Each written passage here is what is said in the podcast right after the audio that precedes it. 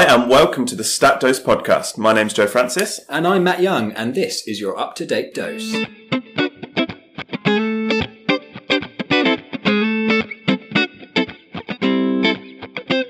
So, hi guys, and welcome back to the podcast. Today we're going to be talking about intoxication and ingestions, particularly focusing on paracetamol and alcohol as substances that are commonly ingested. This topic was sort of born out of a paper that's been published in September of 2018 in the British Journal of General Practice, and it's titled Poisoning Substances Taken by Young People, a population-based cohort study, and this is by Tyrrell et al. Yeah, absolutely. So this this was quite a large piece of work, actually, where the, the study group collected data from the Clinical Practice Research Datalink, don't be alarmed if you hadn't heard of that. I hadn't heard of that either. this is basically a, a, large sort of database that pulls from several other smaller databases where you have anonymized uh, GP records. There's around 10 million patients who are currently registered in the UK. Um, and it also includes documents related to secondary care, so things like discharge summaries, clinic letters, and that sort of, that sort of nature. So it's quite a, a useful resource for study groups to use. And this group were looking particularly at the uh, records of poisoning episodes in young people, and they defined young people as between aged 10 and 24, which I, I take much annoyance at. um, I, I, consider myself a young person, but I, I, do fall outside of that, that bracket. I think I think the um, the main thing to focus on here, Matt, is that we're all dying slowly. Oh, okay, yeah, that's probably a good point to uh, start the podcast on.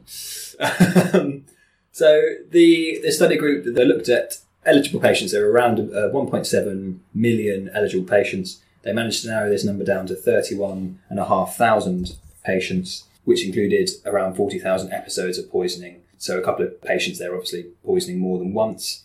And the study period that they looked at were the years between 1998 and 2014. Um, and obviously, as we alluded to earlier, it was published in 2018, so it's taken a long time for them to analyse the data, and that's probably because of the such the, the, large data set. Yeah, I mean it's quite substantial, isn't it? When you look at these numbers, you're mm. looking at I mean, this is an uh, this is a gigantic number of yeah. overdoses, and just goes to show, I think, the prevalence of this presentation really, and, and actually how we do have an epidemic in, in, in mental health, and how this can really affect a lot of individuals, and, and be a pathway that a lot of individuals may may choose to go down, and how we really do actually need to be up to date and focused on what the best management of these patients are. So, looking at the substances used so paracetamol accounted for around 40% of the of the poisonings. Alcohol was in about 32%, and then lower down we had NSAIDs at 11%, and then some antidepressants, SSRIs, and the SNRIs are about 10%, and opioids seven and a half. Uh, and that's not massively surprising from my practice. That's kind of similar to what I see. I was looking for tricyclics because that's something I tend to see a lot of tricyclic overdoses. Actually, that was around number that was sort of seventh position, hmm. um, mm. much you know much lower down. But I suppose it's it's an element of what the young people can get their hands on. Mm-hmm. it makes sense. And yeah. obviously, these things, you know, paracetamol you can buy over the counter, NSAIDs you can buy over the counter. Alcohol is, is often readily accessible, um, either you know, purchasing it yourself or through your parents or whatever. Um, and so that, I suppose the substances there just match what is available. Mm. So, in terms of demographics for this particular study, um, it was found that poisonings were more likely to occur in those patients who have come from socially deprived backgrounds. And that is something that we're seeing consistently in the data surrounding those harder to reach populations, those populations who may have some so- social deprivation, and of course those individuals who have a, a new, numerous bio, psycho, and social issues that go along with these complaints, which may be issues at home with domestic violence, coming from socially deprived backgrounds, and concurrent uh, drug abuse or drug addiction alongside mental ill health. All of these factors really do add up to to causing presentations such as the one the ones that we're going to talk about today. And the other key point that, that came out from this study is that poisonings have increased in number. Um, certainly in 2014, a poisoning was around three to five times more likely than in 1998. And again, that wasn't massively surprising for me to read. That kind of reflects what I see in practice. Mm. That more and more young people are presenting with overdoses and, pois- and poisonings. So, looking at the study overall, strengths, we've kind of alluded to some of them already. The massively large size, they've got some really good figures, some really good data, um, and it's obviously highly relatable to UK populations because of the, the database and where they they pull their information from. The main weakness is about 40% of the records, 40% of the episodes didn't record a substance, so that might slightly skew the data. And really, from our point of view as sort of frontline clinicians, there was no real investigation into why this is the increase has occurred or how to help prevent it, which doesn't you know particularly help us uh, on you know seeing these patients on a day to day basis. But I suppose the study's there to help inform things like public health initiatives um, rather than to influence our day to day clinical care.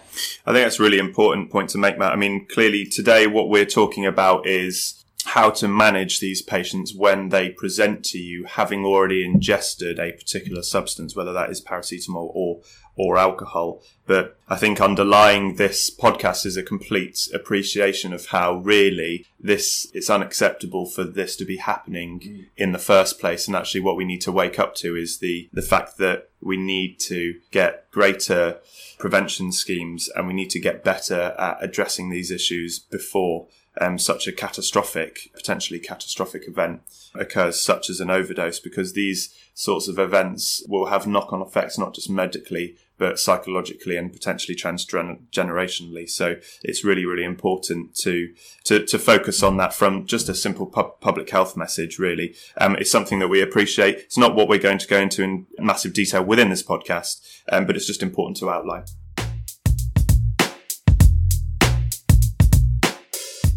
Okay, so that was a brief look at the paper that uh, has helped inspire us to do this podcast.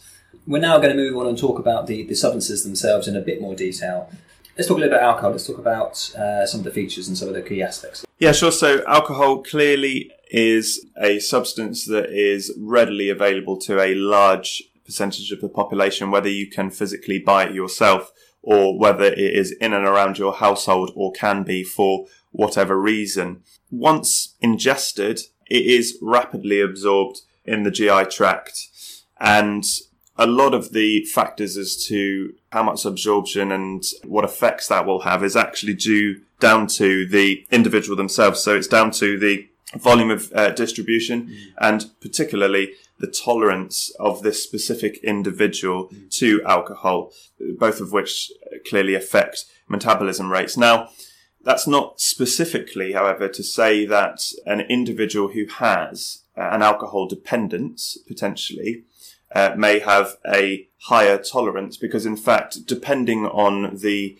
length of time that that um, individual has had a tolerance for, dependent on their comorbidities, there may actually be some concurrent liver failure, mm. renal failure, and other elements that actually mean that that individual is less tolerant to alcohol. And certainly in my practice, I've seen patients who, um, due to uh, liver failure and or dependency issues actually only require a very, very small amount of alcohol to have quite significant systemic effects. And so it's good to keep in mind that yes, tolerance is a factor, but just because that individual may have a high alcohol intake doesn't mean that they're automatically tolerant. And of course, when we're in relatively good health and in younger patients, they even, even if we don't ingest a lot of alcohol on a weekly basis, we might actually be quite tolerant to yeah. it. So it's one of those key, just while you're on that on that point, a lot of the alcoholics or alcohol excess patients, whatever you want to call them, um, are often quite cachectic as well, Mm. and they won't be able to tolerate large quantities or large volumes of alcohol, as opposed to somebody who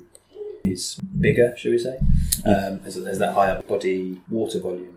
Yeah, so I think it's just something to to bear in mind um, that there is a common misconception there that the more you drink in general, the more tolerant you will be, which may be uh, correct in certain cases, but not in all. Further considerations with ingestion of significant amounts of alcohol. What we have to bear in mind when we're presented with a case is that often there is co-ingestion with other substances. So we need to really make sure that we're trying to get as much history as possible from these patients. And we need to ask if this patient has come in with a, an overdose of X pill or X medications, has alcohol been um, taken? Or equally, if this patient is presenting predominantly with um, intoxication due to alcohol, have other medications been taken? Not because those medications may be potentially problematic alongside um, an alcohol overdose, but also because um, the the overdose itself can act- actually inactivate medications that are quite crucial to, to that person's normal functioning and, and reduction of um, ongoing pathology. In terms of when we're assessing patients and, and in terms of kind of characterizing and classifying symptoms, looking at the literature, it tends to give us either mild, moderate, or severe symptoms of uh, alcohol intoxication, dependent on clearly how much has been ingested and dependent on the background of that patient uh, comorbidity wise. So if we look at some mild features, I'm sure without being too un-PC, we might, uh, many of us might actually be uh, very aware of these sim- signs and symptoms. What are you So- saying? What are you saying, So, so these include uh, some disin- disinhibition, uh, emotional lability, so uh, ability to quickly transition through several emotional states, whether that is a euphoric state or one of uh, a more depressive state, dysarthria and problems with speech, and of course, decreased reaction times, loss of fine motor skills, and, and judgment.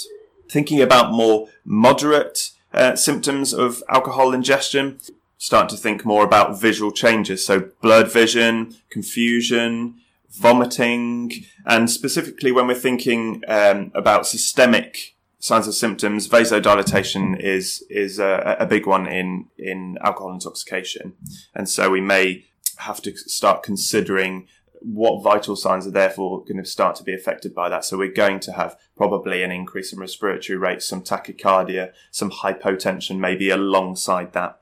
Moving to our severe category, we're going to start to be thinking about more critical signs or symptoms. So diplopia, thinking about ataxia, hypothermia, specifically those patients coming from the out of hospital environment who ha- may have no fixed abode. They are often hypothermic as a baseline. Yeah.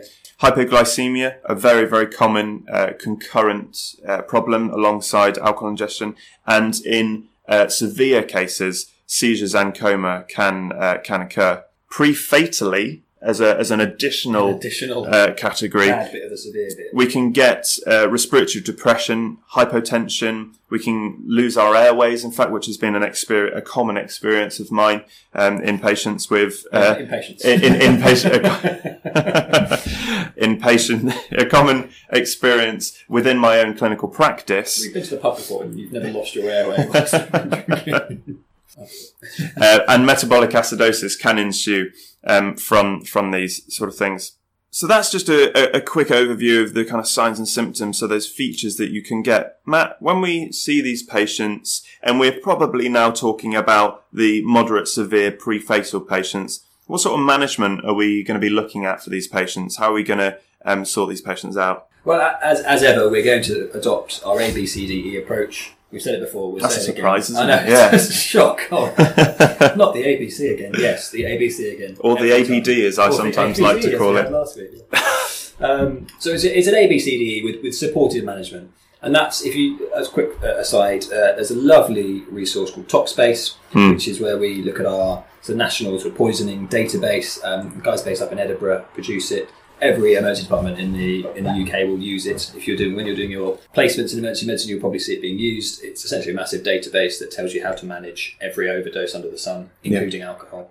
They're really good as well. If you if you want to ring up and oh, actually yeah. get advice, they have twenty four seven um, toxicology specialists, whether that's a specialist nurse or a toxicologist, and you can actually ring the National Poisoning Centre and the National Poisoning Services, and they they are manned and speak to a clinician. Usually, this is reserved for more rarer Yeah. overdoses. But if you're struggling with a patient um, at all, they will go systematically go through that patient with you and give you some really, really good advice. It's well worth it. I've uh, frequently used TOXBASE, and a couple of, on a couple of occasions, I have actually called up to get some some personal advice, and it's really, really good.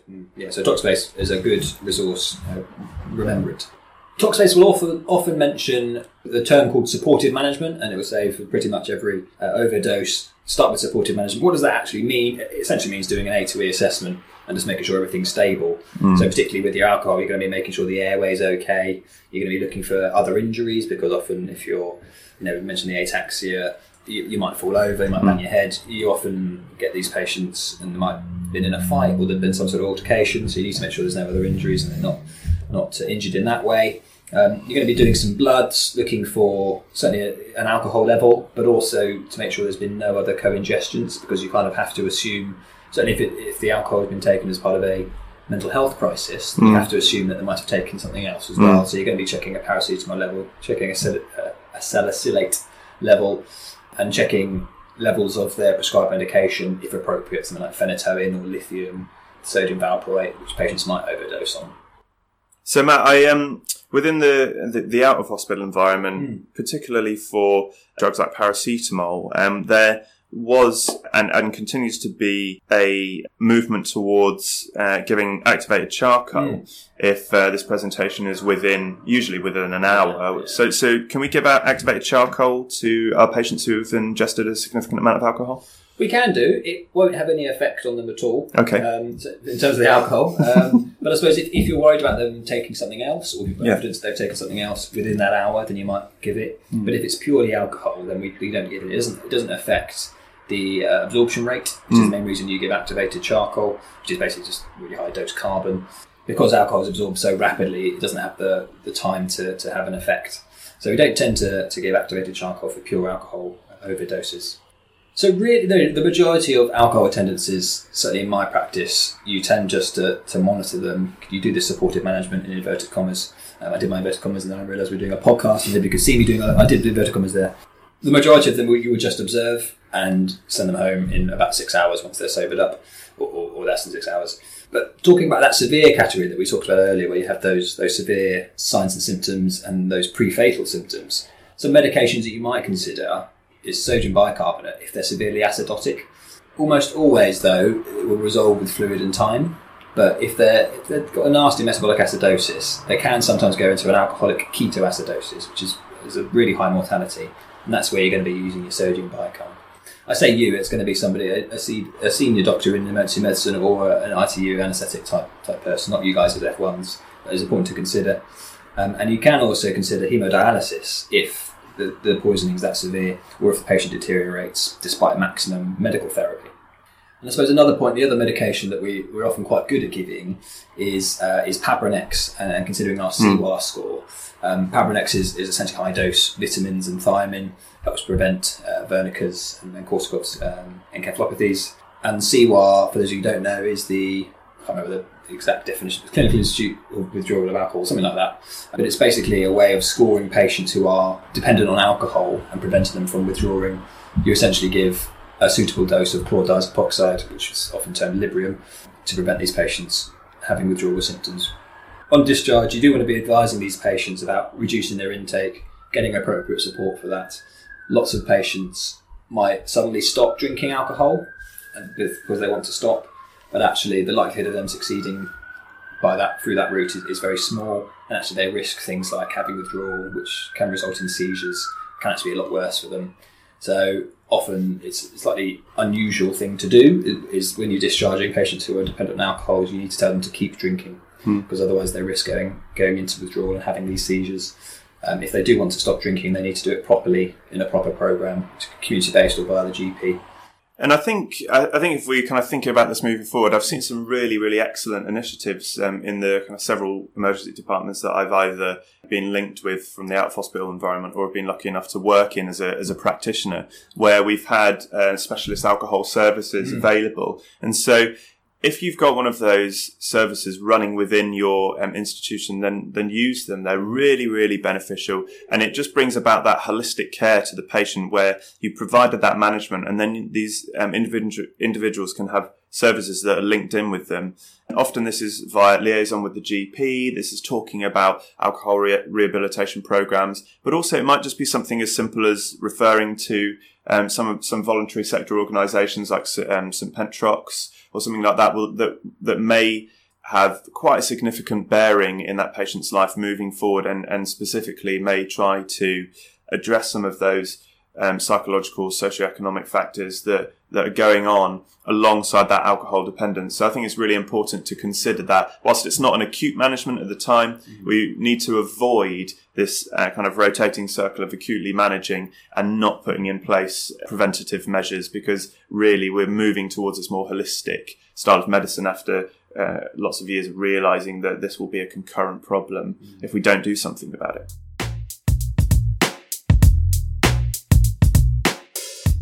Yeah, so that was a brief jaunt through alcohol in excess and how to manage it.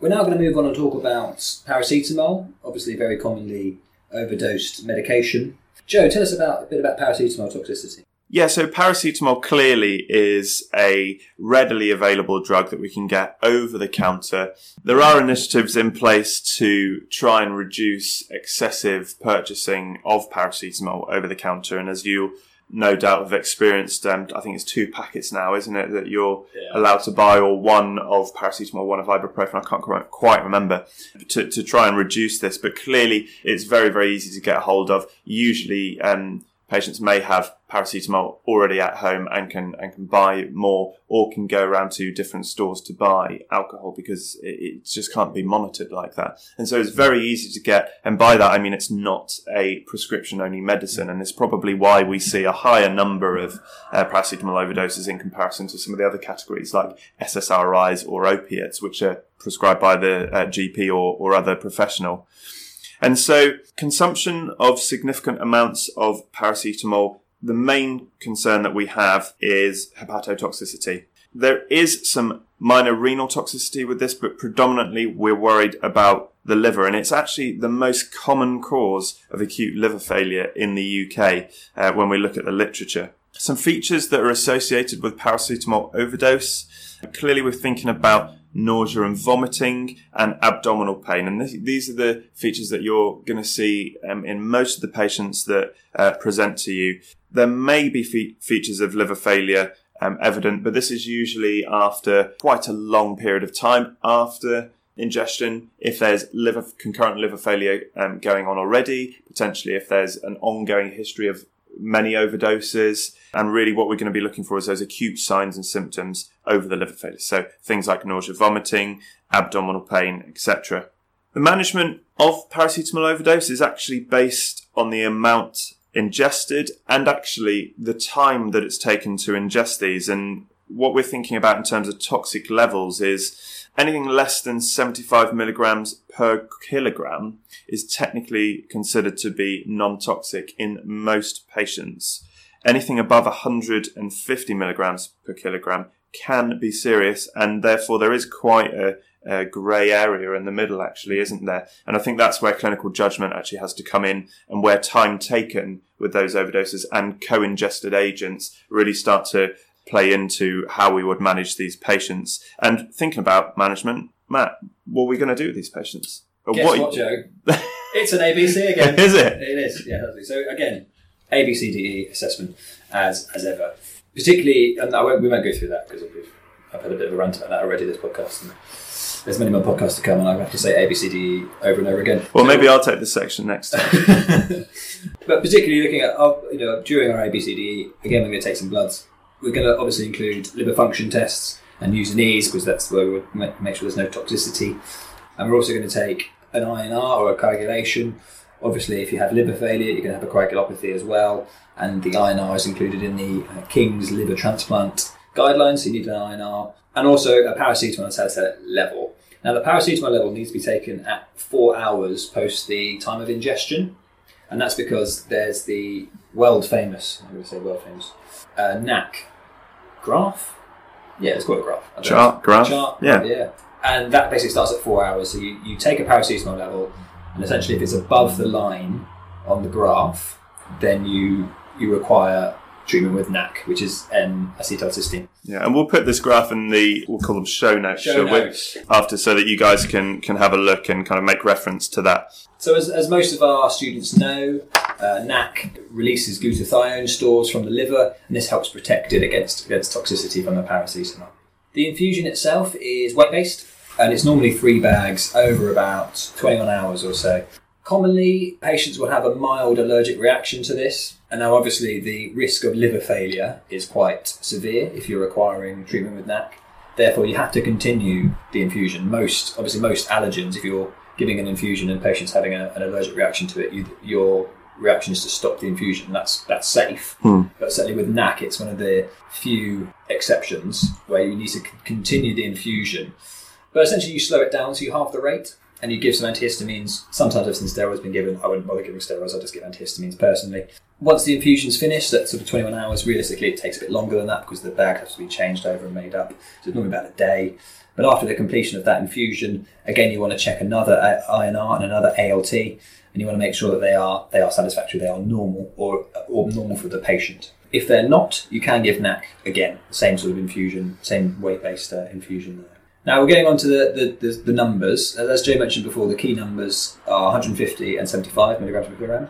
If you're taking a single overdose, so that's if you've taken all of the medication within an hour's period. If you've taken more than 150 milligrams per kilogram, that, as Joe alluded to, could be could be serious. So if you are unable to get a paracetamol level within eight hours from the time of the overdose, often patients present late or the lab might be delayed, then you need to start NAC straight away rather than waiting for the level to come back. If they present at, say, for, for convenience, if the patient presents at four hours, you can take the level, you can wait for the level to come back, as long as it won't be over eight hours. But anything after eight hours with that amount of paracetamol taken, greater than 150 milligrams per kilogram, that can be dangerous. So you need to start an NAC. If it's less than 150 mg per kilo, then you can wait for the level to come back before deciding whether to start treatment or not. Now, I mentioned that that is a single overdose. The other way patients often present is with a staggered overdose. This is where paracetamol is taken in steps over over the period of an hour. We often see this sometimes as a deliberate overdose. Every now and again, it's a non-deliberate overdose. Classically, something like toothache, which is very painful. Patients might take something like cocodamol and then take some paracetamol alongside as well because mm. they don't realise the two are the same. Or Lemsips or, or something exactly. like that. Yeah. yeah, yeah. Or just they're taking it every four hours, and they're taking more than they more than they should. Mm. And so these are technically staggered overdoses. And the difference here is that it's more difficult to detect. You can't really use the, the treatment graph like, like we do for single acute overdoses. So what we have to do for patient safety reasons is start NAC straight away as soon as the patient presents, and then take that paracetamol level at four hours after the last time they had any paracetamol. Now, the guidelines have changed reasonably recently, so if there's no features of liver failure clinically, if they have a normal ALT, a normal INR, and a paracetamol less than 10, you can stop the NAC. If any of those are abnormal, though, or paracetamol level is above 10, then you need to continue the NAC. So that was a, a brief look at paracetamol in overdose and the management of. Um, we're now going to talk about the mental health aspects of this. And Joe, I know this is something you've been thinking about recently. Tell us what, you, what you've been thinking about. In general, or just related, to? related to? Okay. The, the awesome setup I just gave you. right, because you don't want kind of uh, just a verbal stream of my thoughts as well. No, not again. Sure.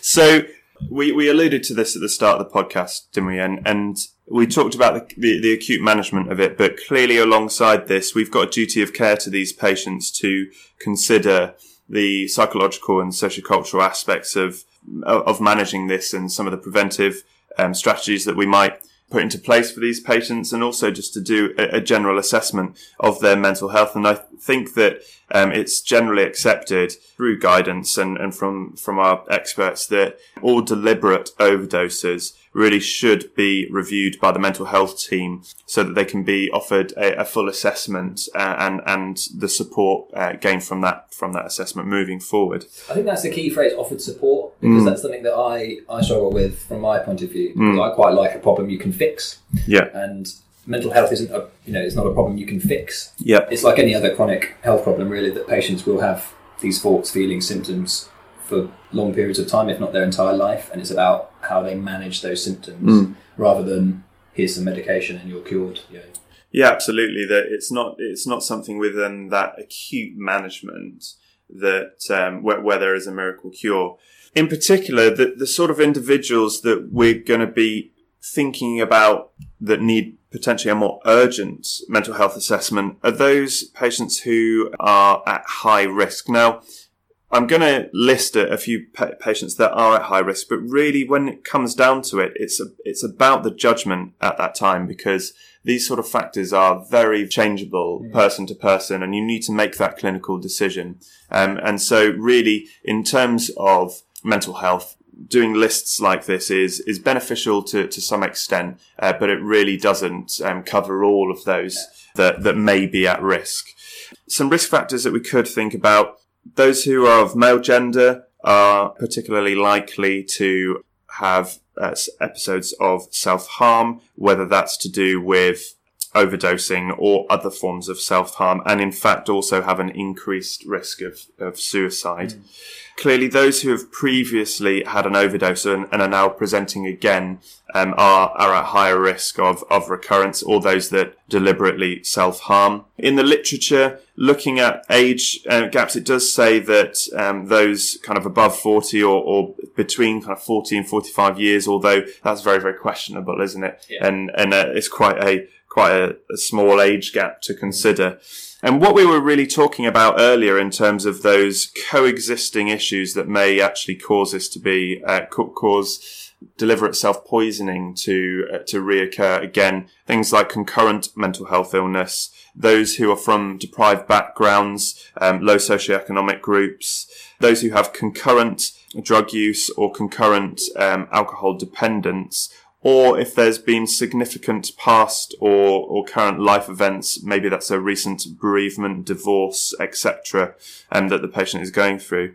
The general approach that we want to make as, as non-specialist clinicians in this environment is we need to make sure that we sit, we're sitting down with that patient and we're asking open questions in a non-judgmental environment and, and, and that we've got open body language and, and really expressing that concern and empathy for the patient because this is a really significant life crisis and life event that they've had. It's really important to establish rapport with these patients, which may be difficult, particularly um, in that post-exposure state where these patients are often confused, they can be combative, they can, they, they may or may not be um, difficult to manage. Um, and, and so this, that may be difficult. But it's important that we try our utmost to establish a good rapport, um, which will ultimately not, not only help in this mental health assessment, but it will help in the entire management moving forward. Mm. And then identifying supportive and, and, protective factors that we may be able to um, kind of utilize, emphasize um, moving forward. And again, talking to our specialist colleagues, whether that's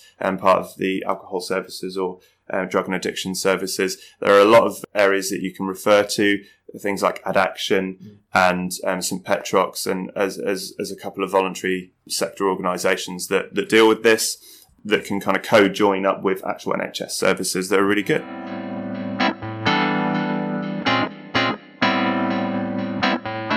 Right, so I think that's pretty much everything we wanted to to discuss this uh, this time on our up to date dose.